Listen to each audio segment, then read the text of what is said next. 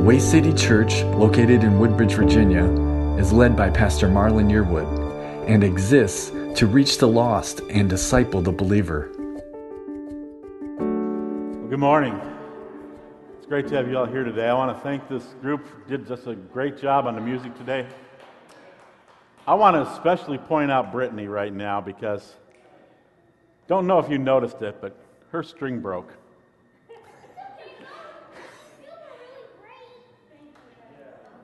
Things like that happen, don't they? Did it affect your worship? Did it affect your praise? No. You see, a broken string is nothing in God's hands, isn't it? You know, many times I feel like a broken string. I was wondering how to introduce this today, but that's a great way. I feel like a broken string sometimes. I feel totally inadequate to the job. And uh, I'll tell you, there are times when I can say, I can't do anything. I got nothing for you today. I got, but you know what? It's not about me. It's not about me. It's about a great and amazing Lord who's already given us in His Word everything we need. So I just get to stand here and talk about it a little bit. But it's God's Word that's going to make the difference as we go to His message today. I want you to turn to 1 Corinthians chapter 15. We're going to be in this chapter today. It's a, it's a wonderful chapter, it's an exciting chapter. It's chapter all about the resurrection. He's, Paul's got one main theme here, and he's going to dive into it, he's going to dig into it, and he's going to bring us some things that will really encourage us and strengthen us in our walk today. Father, I do thank you. Thank you for your word, for all that it means to us. Your word is true, and it guides us into the truth that helps us to live our lives. I thank you for every part of this service today. Thank you for the great uh, musicians. Thank you for the people who've set up. Thank you for so many who have uh, joined in with us. And for those who are joining us online, uh, Lord, we praise you for them as well. Because every part of it comes together. You use our weak, frail, broken selves uh, to bring honor and glory to you. And for that, we thank you. Uh, Lord, as I speak today, I, I pray that you'll just give us uh, a message from your word. Take these words that I say, throw out the things that are of no value, and, and keep that which brings your message to our light and to our hearts. Lord, hide me behind the cross. Help the message of salvation, help the message of love, help the message of eternal joy be with us today. I pray in Jesus' name. Amen. Well, if you have your scriptures, I invite you to join along with us. We're going to start uh, in verse 1 chapter 15. And yeah, I'm going to try to whole, cover the whole thing. It's scary. I'll tell you, this, it's easy to talk for an hour, but I don't have an hour.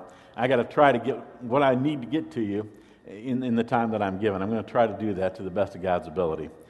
Uh, Paul says this Moreover, brethren, I declare to you the gospel which I preached to you, which also you received, in which you stand by which also you are saved if you hold fast the word which I preached to you, unless you believed in, in vain. For I delivered to you first of all that which I also received that Christ died for our sins according to the Scriptures, that he was buried, and that he rose again the third day according to the Scriptures, that he was seen by Cephas, then by the twelve. After that, he was seen by over 500 brethren at once, of whom the greater part remain to the present, but some have fallen asleep. After that, he was seen by James, then by all the apostles. Then, last of all, he was seen by me also, as by one born out of due time. For I am the least of the apostles, who am not worthy to be called an apostle, because I persecuted the church of God. By the grace of God, I am what I am, and his grace toward me was not in vain. But I labored more abundantly than they all, yet not I, but the grace of God which was with me. Therefore, whether it was I or they, so we preach, and so you believe. After this introduction, Paul introduces his primary argument for the entire chapter the uh, reality and necessity of the resurrection. But he starts with the gospel, and all good preachers ought to spend at least a little bit of time in the gospel here. So, so we're just going to remember this. He says, Christ died for our sins according to the scripture. He was buried and rose again according to the scripture. Now, Paul is talking to believers, and he gives this quick summary of the gospel just to remind them of this truth. If you're listening to me today and you do not know what I mean when I say the word gospel, if you have not received Jesus Christ as your personal Savior, let me just take a moment and remind you that we're all sinners. Every one of us are born in that condition, and every one of us falls short of what God wants us to be. I hope you can believe that. if you believe that, then listen to what the Bible says. The wages of sin is death. It's something that you get because you're a sinner. We all die. Paul's going to talk about this more. We're going to talk about this more today, but we all die because of our sin. But Jesus, God the Son, God from all eternity, saw us in our helpless state and He loved us. He came to this earth and He lived a perfect life. And the scriptures tell us the gift of God is eternal life through Jesus Christ our Lord. Because Jesus lived that perfect life, then He died on our behalf. He took the sin, which we so easily have, and He put it on Himself. We who were enemies to God were, were brought near to Him, were made friends to God because of His love for us. He took our sin upon Himself and gave us His righteousness that we might live and not die. That gift of God eternal life is only available through Jesus the Messiah, through Jesus Christ who died and rose again for us. If you've got any questions about that, if you've never heard that before, if it's something that's just racking around in your brain, please come talk to me afterward, or please come find somebody who, who knows this Jesus. Talk to them. Spend some time, figure this out, because there's more writing on it than you can ever know. But Paul is very quick in his message of the gospel today because he's talking to believers, and I'm talking to a lot of believers today. And, and Paul says, You know these things. You, rem- you remember that according to the scriptures, Jesus died. You remember that according to the scriptures, Jesus rose again. Peter saw him. And then the 12, the disciples, they saw him. And he was seen by over 500 people at one time. Some of them have died, but some of them are still around. And he says something interesting. He says, Then, like somebody out of time, I saw him too. Because if you know your scriptures and if you've read your Bible, you know that on the Damascus Road, Paul was going down to persecute Christians. And he encountered the risen Christ. He didn't meet some strange vision, he didn't meet some apparition. He met Jesus. And he, he says, I know that he was raised because I've met him myself. He says he was seen by James, all the apostles. But Paul says, I can give you firsthand information about this.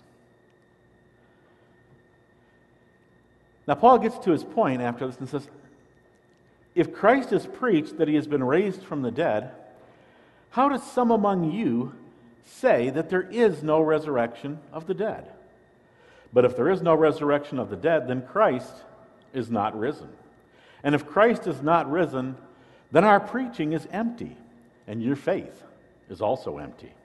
Yes, and we are found false witnesses of God, because we have testified of God that He raised up Christ, whom He did not raise up, if in fact the dead do not rise.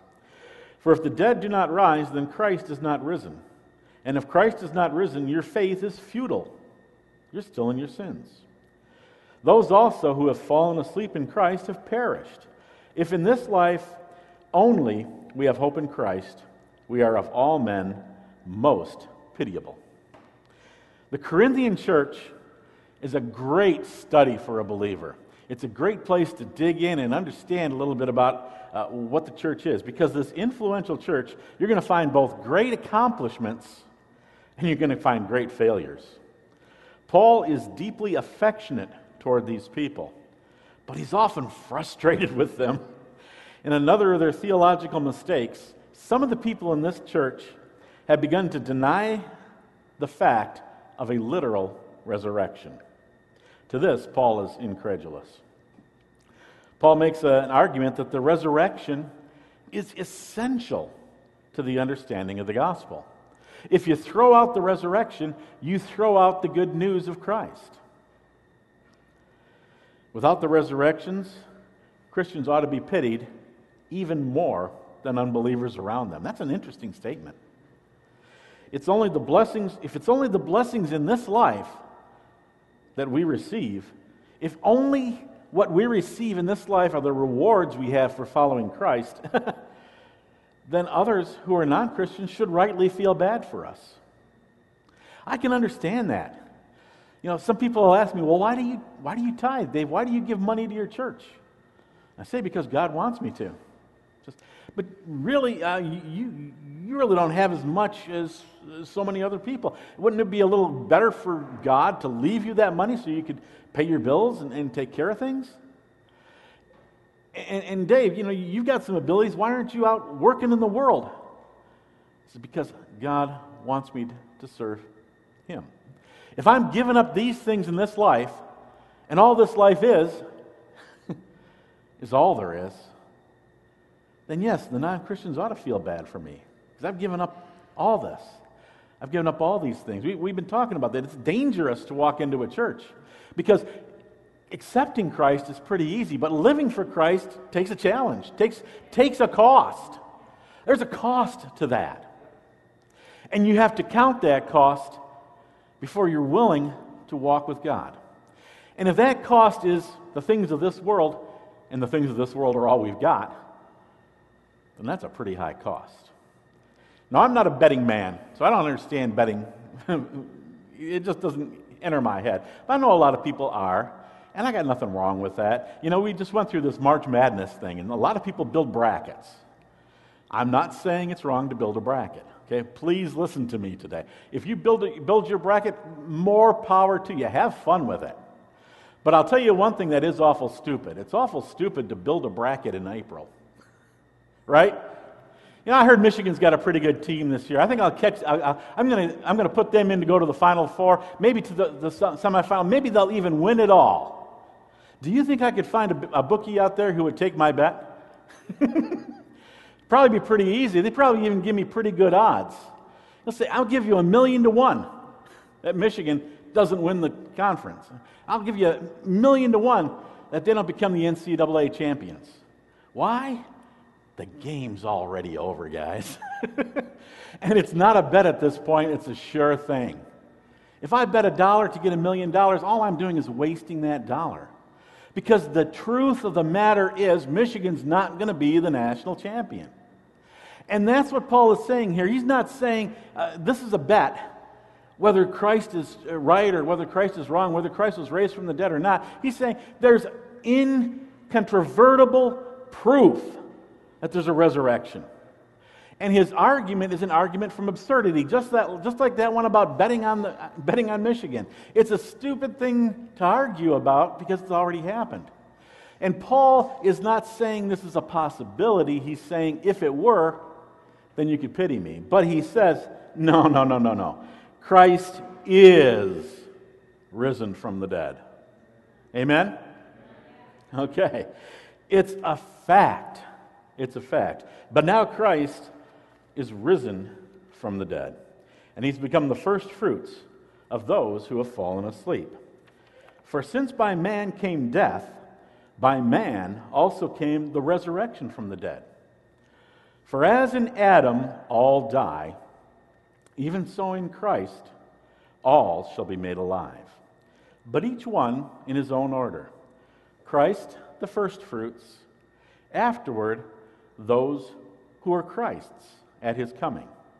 Then comes the end, when, all, when he delivers the kingdom to God the Father, when he puts an end to all rule and all authority and power.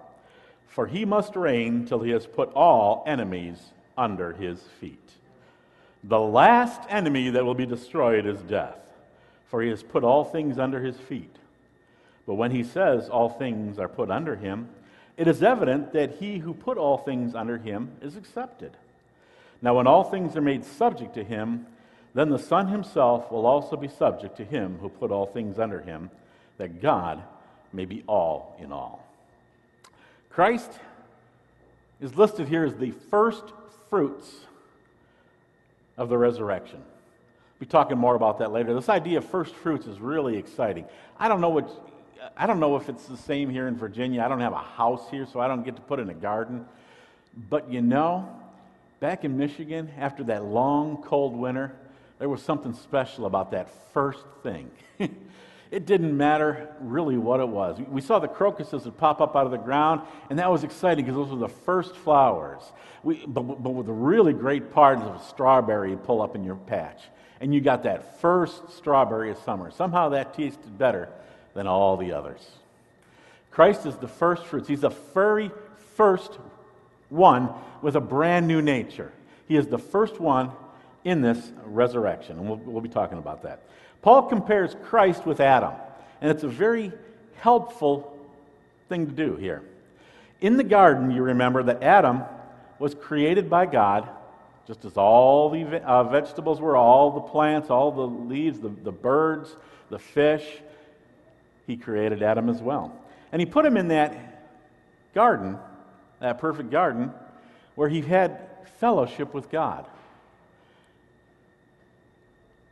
And God says, You're here forever to enjoy me forever. Simply do one thing don't eat of this tree. Because the day that you eat of it, you will die. How do we know what happened?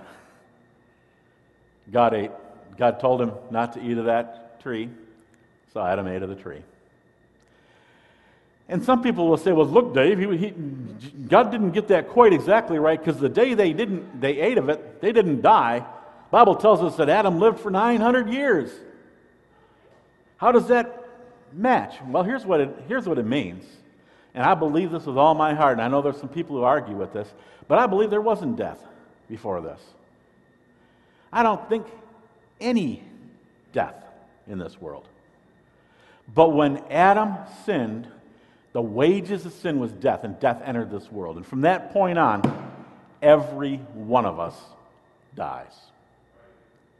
Because in Adam, we all sinned. In Adam, we all receive this gift, if you will. You're all going to die. Welcome to church today. Hope that doesn't depress you too much. But I want you to understand this. You can blame Adam, you can blame your own sin, you can blame whatever you want, but the fact, the cold, hard fact is that because of Adam, every one of us dies. You understand that? Death is absolute. However, Christ, the second Adam, brings us something new. He brings us the resurrection. Now, death is not a friend. You may have heard that. You know, death is just waiting for you there, and he's going to take you to that beautiful place where you'll be, you know. Throw that out. Death isn't a buddy. Death isn't somebody just comes along and takes away all your pain and makes things better. Death is an enemy. That's what the scriptures say. You see, death wasn't part of, and again, I, I got to be really careful how I say this. Death wasn't part of God's perfect plan for, man, for Adam. Death was something that Adam caused to happen when he sinned. But death is no friend. Death is no special uh, uh, buddy going along with all the other angels and just making things, you know, smooth. Death is the enemy. We don't like to think about death.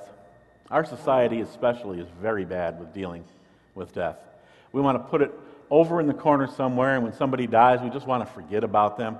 We want to take, you know, we'll have that service, and then we can let it go. We can let it, let it say goodbye, and we, we never think about it again. Because death scares us. Because death makes us confront fears. Well, death is the enemy, but it has very little power in the Christian's life. All it can do is kill us. And Jesus told us don't be worried about those who can kill the body. Be worried about the one who, after death, can commit you to torment, to eternal punishment. That's the one you need to be afraid of. That's the one you need to care about. It's certainly wrong to close our eyes to death and say it's not part of life. But it's also wrong to give it too much power in your life. It's wrong to make it too much of a villain. Because death it's just death.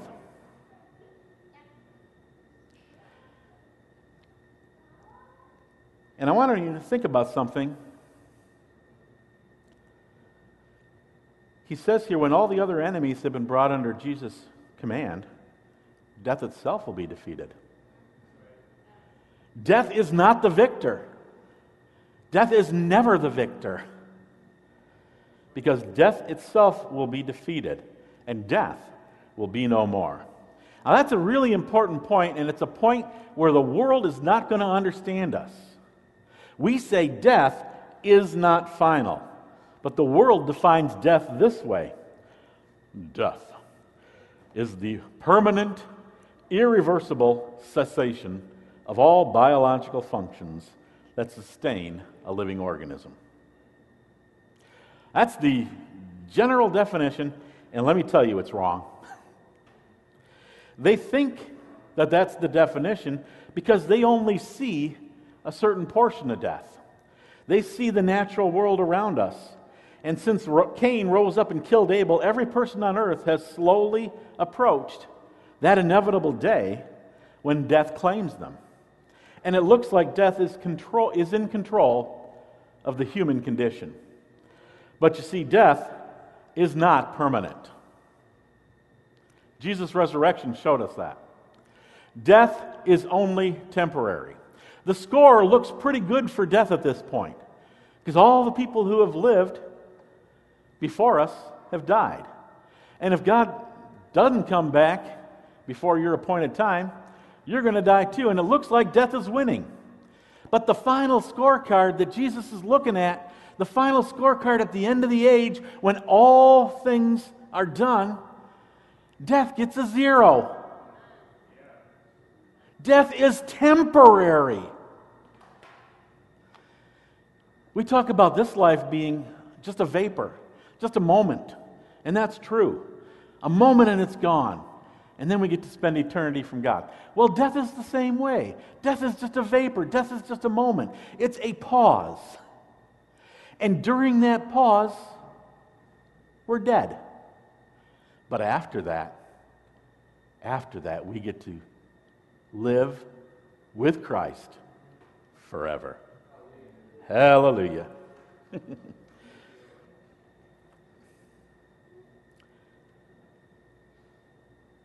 but there's another part to the resurrection you may not have thought of. Because the Bible gives us two resurrections.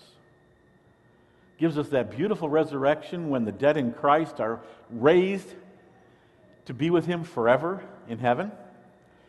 But if you look at Revelation 20, verse 12, you also see this. And I saw the dead, both great and small, stand before God. And the books were opened. And another book was opened, which is the book of life. And the dead were judged by those things which were written in the books, according to their works. And the sea gave up her dead, which were in her. And death and hell delivered up the dead, which were in them and they were judged, every man according to their works. And the dead, which were in them, were cast into the lake of fire. This is the second death. Whoever was not found written in the book of life was cast into the lake of fire. See, there's a second resurrection. It's the resurrection of the lost. They don't just miss the mark.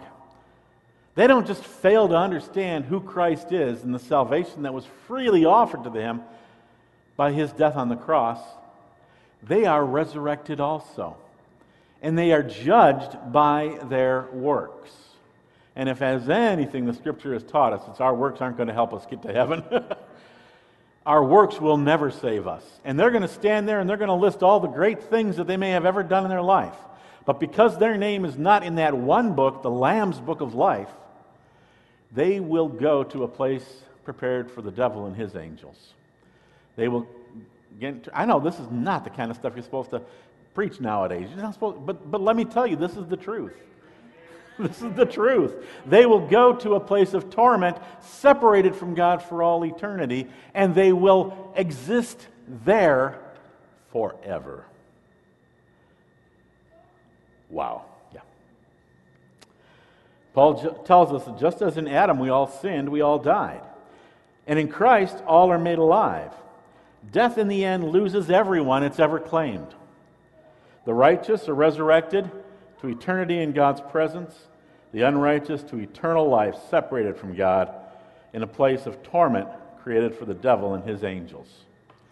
And so I want to help you define one of these terms we've talked about.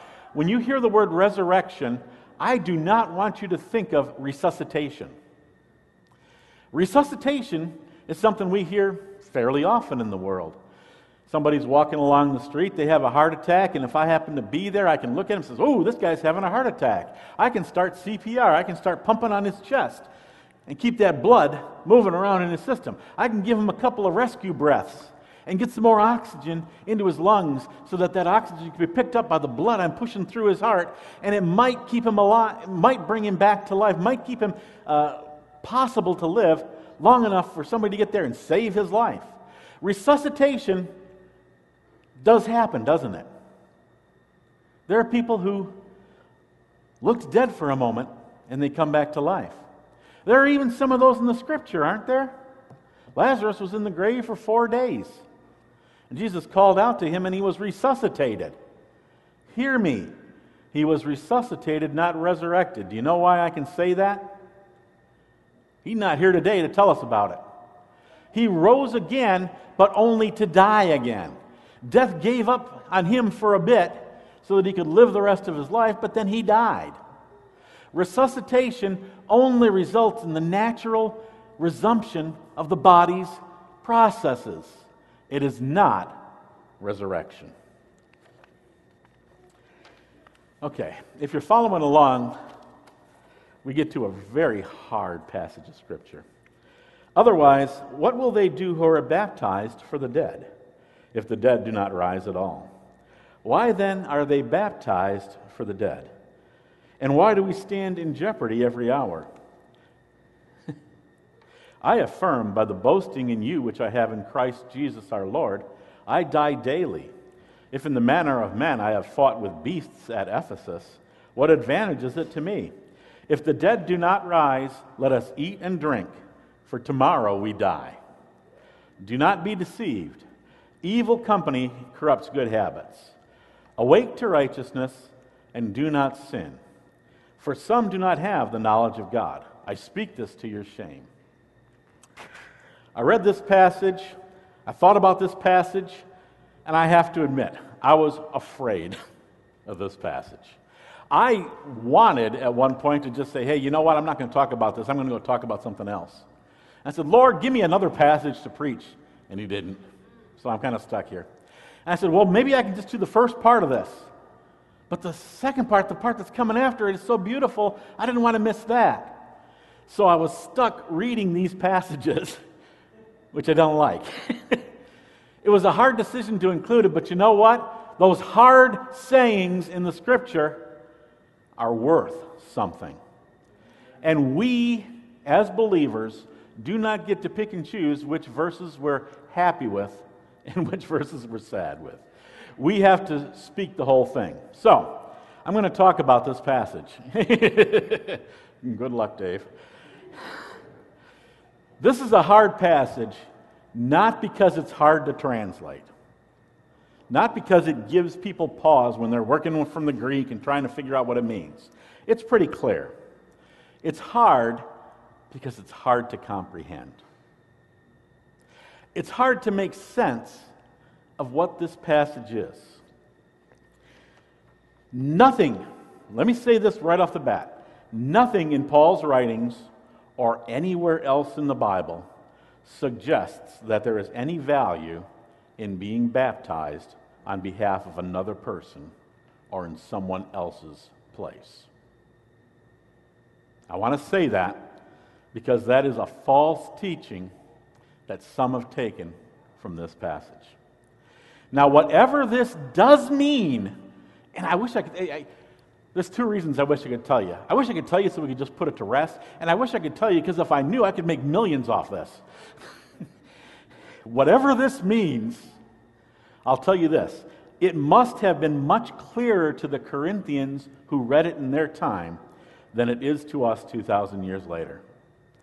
This verse and what it means is hard for us nowadays. So I'm going to put it in another person's hands. This is what John MacArthur has to say about this. This verse is one of the most difficult in all of Scripture. And it has many legitimate possible interpretations.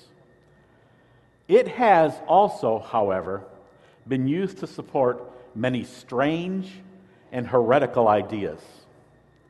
The careful and honest interpreter may survey the several dozen interpretations offered and still not be dogmatic about what it means. But we can be dogmatic from the clear teaching of other parts of Scripture about some of the things it does not mean. As to what this verse does mean, we can only guess, since history has locked it into obscurity. We can be sure, for example, that it does not teach vicarious or proxy baptism for the dead, as claimed by ancient Gnostic heretics such as Marcion and by the Mormon church today. Paul did not teach that a person who has died can be saved or helped in any way by another person's being baptized on his behalf. Baptismal regeneration, the idea that one is saved by being baptized, or that baptism is in some way necessary for salvation, is unscriptural. The idea of vicarious baptismal regeneration is still further removed from biblical truth. If a person cannot save himself by being baptized, he certainly cannot save anyone else through that act. Salvation is by personal faith in Jesus Christ alone. For by grace you have been saved through faith, and that not of yourselves, it is the gift of God. This is the repeated and consistent teaching of both the Old and New Testament. Quoting from Genesis, Paul said, For what does the scripture say? Abraham believed God, it was reckoned to him as righteousness. The only way any person has ever come to God is by personal faith. Baptism doesn't save you. Baptism does not impart upon you grace. And if that's true, baptism certainly can't impart somebody else grace by you being baptized for them. Now, as this passage ties, ties everything together, I think that baptism is probably the key to understanding it. And I'll put it very simply when you're baptized, you're put under the water, identified with Christ in his death. But you're not left there. you're raised to walk in newness of life. So, my poor, simple interpretation of this is that Paul is saying if you're baptized, you're being identified into his death, but not just his death. You're, de- you're being identified with his death, his burial, and his resurrection as he started the chapter. And so he, when he says being baptized for the dead, he's talking about being baptized for your dead nature. I have to tell you, that's the best I can do. I can't give you the definitive answer on this. But that's okay. Keep studying God's Word. Keep understanding what it says. And keep asking God to reveal to you His truth. And these hard passages can be a blessing. Someone will say, Well, how are the dead raised up? And with what body do they come? Foolish one. What you sow is not made alive unless it dies. And what you sow, you do not sow that body that shall be, but mere grain, perhaps wheat or some other grain. But God gives it a body as He pleases, and to each seed its own body. Paul is back here to clearer directions that we can easily understand, and it provides us with greater benefit. He's laughing at them, he's chiding at them when he calls them foolish ones, but I want you to understand it's not in anger, it's an exasperation. It's like, a, a, like you would do to a thoughtless child who misses an obvious truth. They all know that you don't plant the thing you harvest, just the kernel or the germ of what it's about to come. The seed just contains the starting point for the final product. They all know this. You do too. When you plant a seed of corn into the ground, you don't expect a little yellow arc to be the first thing that breaks up out of the ground. You don't expect this corn kernel to grow. You expect to see a little shoot, which becomes a stalk, which flowers and grows a whole ear of corn where the seeds are. And Paul says, think about the resurrection this way. What you plant is just the old body, the old physical body. What grows, oh, that's something so much greater. All flesh is not the same flesh, Paul continues. But there is one kind of flesh of men, another flesh of animals, and another of fish, and another of birds. There are also celestial bodies and terrestrial bodies. But the glory of the celestial is one, and the glory of the terrestrial is another. There is one glory of the sun, another glory of the moon, and another glory of the stars. For one star differs from another star in glory. Once again, we can readily understand Paul's argument here. Um, yeah, fish and beef aren't quite the same, are they? No matter what they want to teach us today, these beyond burgers aren't meat. they may look like meat, they may do their best to taste like meat, but let me tell you, their nature is different, isn't it? The nature of one is vegetable, the nature of the other one is cow. Paul's pretty clear. He also says, you know, the, the, the, stars, they also differ, don't they? We would use the word magnitude here. Some stars shine a little brighter than others. The moon shines brighter than the stars, and the sun, well, that shines so much brighter than all this. We understand some things are brighter than others. Keep that in your mind and listen to what Paul says next so also is the resurrection from the dead. The body is sown in corruption, it is raised in incorruption. It is sown in dishonor, it is raised in glory. It is sown in weakness, it is raised in power. It is sown a natural body, it is raised a spiritual body. There's a natural body, and there is a spiritual body. And so it is written the first man, Adam, became a living being, the last man, Adam, became a life giving spirit. Resurrection, as I have said, is not resuscitation. If this only means temporary life is temporarily restored to the physical body, and death inevitably waited to claim us once again, death would still be the master. The resurrection, however, is so much more than what we have now. Personally, I can't wait to get this new body. I am really looking forward to this.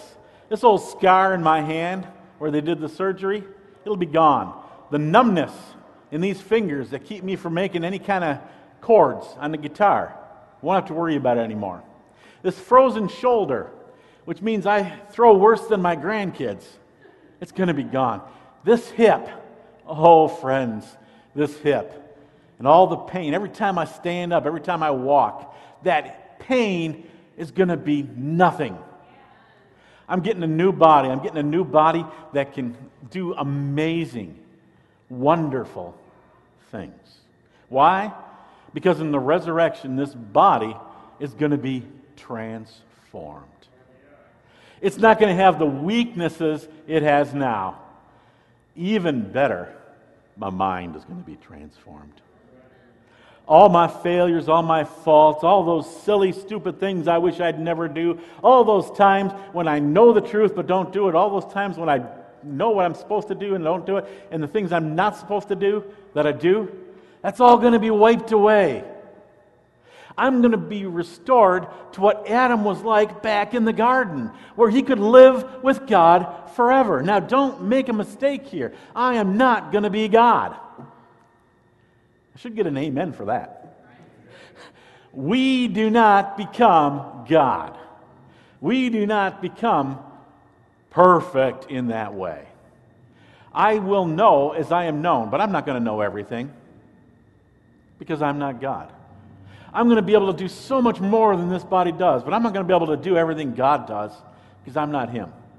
But this new body, this is going to restore that opportunity for me to be in constant fellowship with God forever. He's going to make me available to spend eternity with Him, to enjoy His presence. And friends, that is a blessing. He says, however, the spiritual is not first, but the natural. And then afterward, the spiritual. The first man was of the earth, made of dust. The second man is the Lord from heaven. As was the man of dust, so also are those who are made of dust. And as is the heavenly man, so also are those who are heavenly. And as we have been as we have borne the image of the man of dust, we also shall bear the image of the heavenly man. Now I gave you the scientific definition of death earlier. And that scientific definition makes sense to the world. Because everything they can observe in this natural world leads them to believe that death is permanent, that death is the final answer. Science and God do not disagree. There have been great scientists down throughout the ages who have also been great men of God. It's only in our society right now where it seems to be popular to say science and God are mutually exclusive. You can't believe in science and believe in God. I'll tell you why. Because science deals with what's observable, science deals with what is natural, science deals with important physical activities and things that stand the test of time. If you add 2 plus 2, you get 4. It's a scientific fact, it's a mathematical equation. If you take an axe head, which is made of iron, and put it in water, specific gravity says it will sink. That's science. What scientists don't take into account when they're dealing with science is that God is a God of miracles. God created every scientific law man has ever found. The reason that axe head sinks in the water is because God made it that way. He's the one who created specific gravity. He's the one who created all the science. But you see, He's a God of miracles. And miracles are, by definition, those things which don't fit into the natural order. I believe in miracles. I believe that the axe head floated when Elijah prayed. I know that the earth is revolving around the sun at a specific speed, and it makes us look like we've got 24 hours in a day and that that's, uh, you know, the a way that our earth has been created. But I know that when Hezekiah prayed, the sun went back 10 degrees in the sky. Don't ask me how to describe it scientifically. It's impossible. I mean, if God had turned the earth backward 10 degrees, I think it would have been a little bit upsetting to, to those of us living on it. I don't know how he did it, but I do know this he did it. Because the miracle goes beyond what science can understand. Friends, resurrection is beyond what science can understand because it takes this natural body and replaces it with a supernatural body. God is a God of miracles. He loves performing miracles. And his miracles bring about his plan on this earth. The miracle of miracles is this resurrection, this wonderful thing that God is providing for us. Now, this I say, brethren flesh and blood cannot inherit the kingdom of God, nor does corruption inherit incorruption. Behold, I show you a mystery. We shall not all sleep, but we shall all be changed. In a moment, in the twinkling of an eye, at the last trumpet, for the trumpet will sound, and the dead will be raised incorruptible, and we shall be changed. For this corruption must put on incorruption, and this mortal must put on immortality. So when the corruptible has put on the incorruption, and the mortal has put on immortality, then shall be brought to pass the saying that was written Death is swallowed up in victory. O death, where is your sting? O Hades, where is your victory? The sting of death is sin, and the strength of sin is the law. But thanks be to God who gives us the victory through our Lord Jesus Christ. Paul says we shall not all sleep and we shall all be changed. And there's a lot of things you can unpack into that as well. I'm not talking any parts of specific eschatology today. Because when you get into eschatology, your brain can just kind of wander around and float into lots of different things. And if you want to take the, the seven year tribulation and the thousand year reign and kind of find out how they fit into this, you can do that. But Paul doesn't right now, and I'm not going to either. Because Paul is not talking about tribulation. Paul is not talking about rapture, believe it or not. Paul is talking about the end. After everything else, there's a final point. There's one final thing.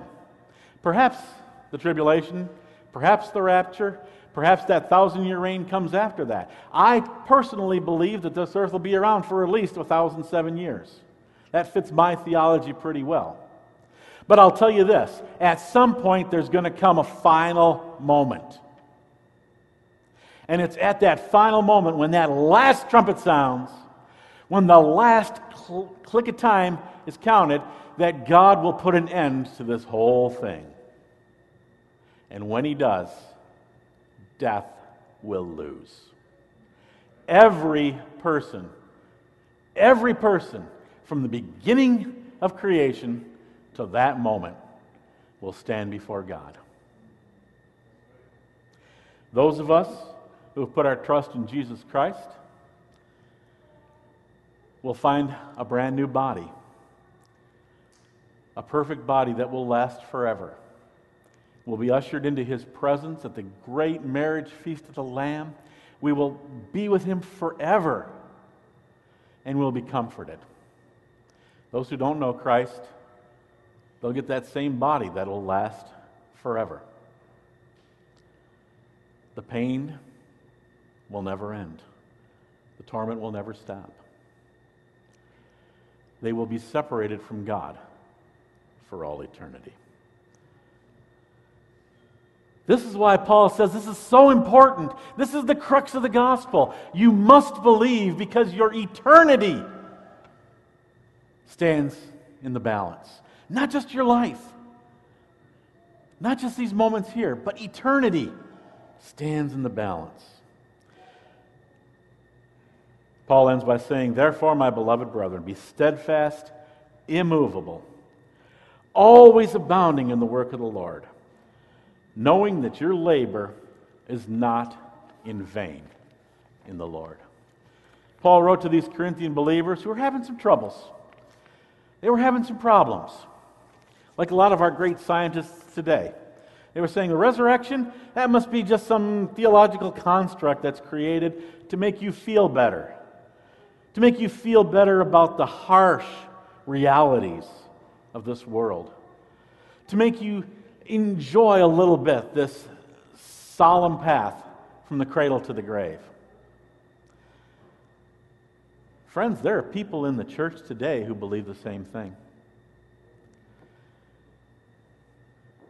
Some of them believe in annihilation will just stop and will never be again. Some believe in some other things, but they, but they, but a lot of them uh, will say the resurrection. No, that's just a figurative idea. Christ just did what he did to pay our price, but but then it just kind of fades and you're foolish, and you're non scientific, and you're weak if you think about a physical, bodily resurrection. I stand here today, friends, to tell you that's the 100% the truth. There is a physical, bodily resurrection. You need to be ready for it. Father, I thank you for the goodness that you give to us. I thank you for the cross where you died I thank you for the grave that could not hold you. I thank you that you are risen, living right now in that resurrection body. And I thank you that you are coming back again to receive all those who are yours, to be with you forever. Lord, I'm not betting my life on this. I've surrendered my life to this. I pray that you'll remind us always of the truth of the resurrection, holding on to the great gospel teaching that we are different, we are changed, we are better because of what Christ has done for us. Help us to walk daily in this truth. Help us to be bold and share this truth with a lost and dying world that doesn't want to hear about this, but needs to hear it. That doesn't want to think about death, but needs to understand what's at stake. Guide us, Lord, in truth. Help us to do your will. Help us to be your people right here in Woodbridge, living for you. I pray in Jesus' name. Amen. We'd love to hear from you. Visit us at thewaycitychurch.org.